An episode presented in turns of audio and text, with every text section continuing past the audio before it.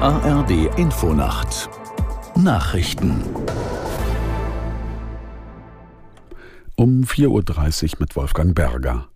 In Israel ist die Zahl der Toten durch die Angriffe der Hamas Medienberichten zufolge auf mindestens 1200 gestiegen. Mindestens 3000 weitere seien verletzt worden.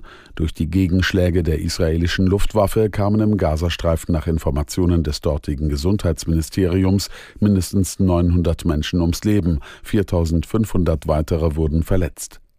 In der Nacht hat Israel den Gazastreifen erneut bombardiert.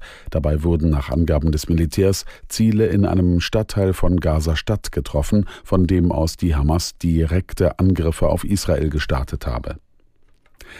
Die Länder der Arabischen Liga wollen sich heute bei einem Sondertreffen über die aktuelle Situation im Nahen Osten beraten.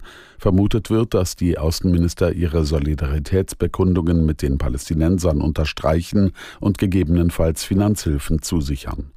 Aus Kairo, Thilo Spahnhill. In einer Erklärung hieß es, man wolle, Zitat, Wege besprechen, um die israelischen Aggressionen zu stoppen. Palästinensische Vertreter hatten um das Sondertreffen gebeten, das heute in Kairo stattfinden wird. Welche Beziehungen die Länder der arabischen Welt heute zu Israel haben, unterscheidet sich ganz wesentlich zur Vergangenheit. Mittlerweile haben zum Beispiel Bahrain oder die Vereinigten Arabischen Emirate ein Friedensabkommen mit Israel geschlossen und Katar und Oman haben Israel vor einigen Jahren zumindest anerkannt. Die Verkehrsministerinnen und Minister von Bund und Ländern kommen heute in Köln zu ihrer zweitägigen Konferenz zusammen. Ein wichtiges Thema wird die Zukunft des Deutschland-Tickets sein. Aus der NDR Nachrichtenredaktion Gisela Forma. Der Vorsitzende der Konferenz, der nordrhein-westfälische Verkehrsminister Krischer, hatte zuletzt von dringendem zeitlichen Handlungsdruck gesprochen. Die Vertreter der Länder hatten den Bund aufgefordert, die Finanzierung zu sichern.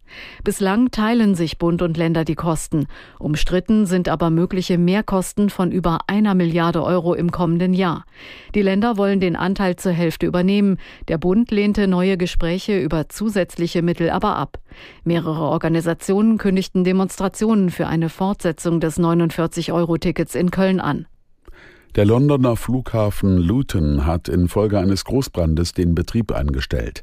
Wie der Airport auf seiner Homepage mitteilte, werden heute sämtliche Flüge ausfallen. Hintergrund ist ein Feuer in einem der Parkhäuser. Passagiere wurden aufgerufen, nicht zum Flughafen zu kommen. Und das Wetter in Deutschland. Nachts überwiegend trocken, stellenweise Nebel, Tiefstwerte 16 bis 7 Grad, an den Küsten windig. Tagsüber im Norden Regen und Gewitter, in der Mitte und im Süden oft sonnig und trocken bei 17 bis 29 Grad. Am Donnerstag nach Norden hin und im äußersten Süden recht freundlich, sonst Regen bei 14 bis 27 Grad. Das waren die Nachrichten.